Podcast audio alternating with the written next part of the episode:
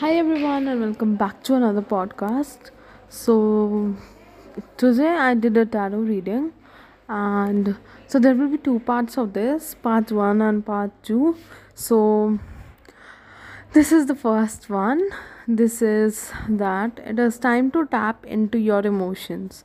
You need to look within your emotions and figure out what is written.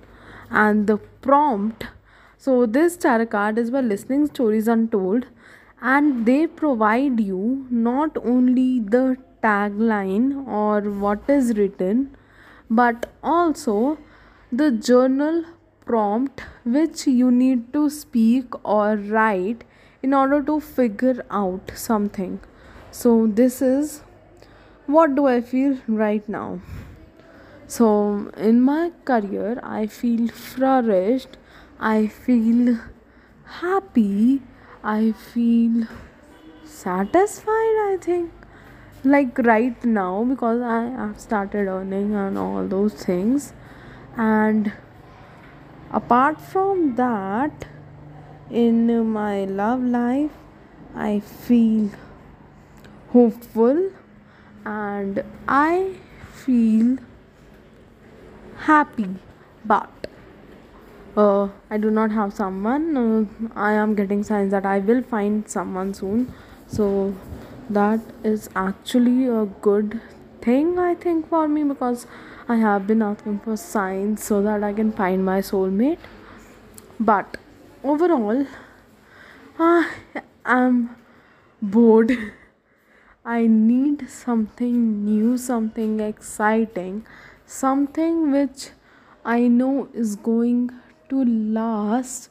And i do not feel hopeful about it because although i am getting signs of abundance i am not really seeing the results of that you will find abundance.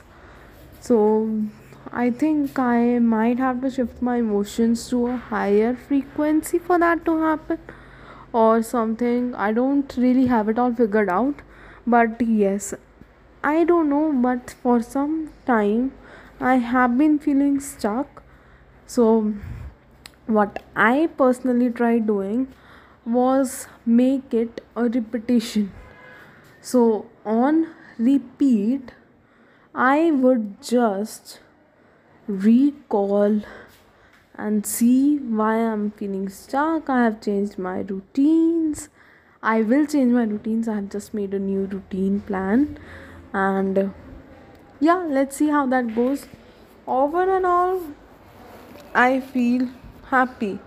I feel good. I feel satisfied and I feel stuck so i hope to see you in another journal prompt.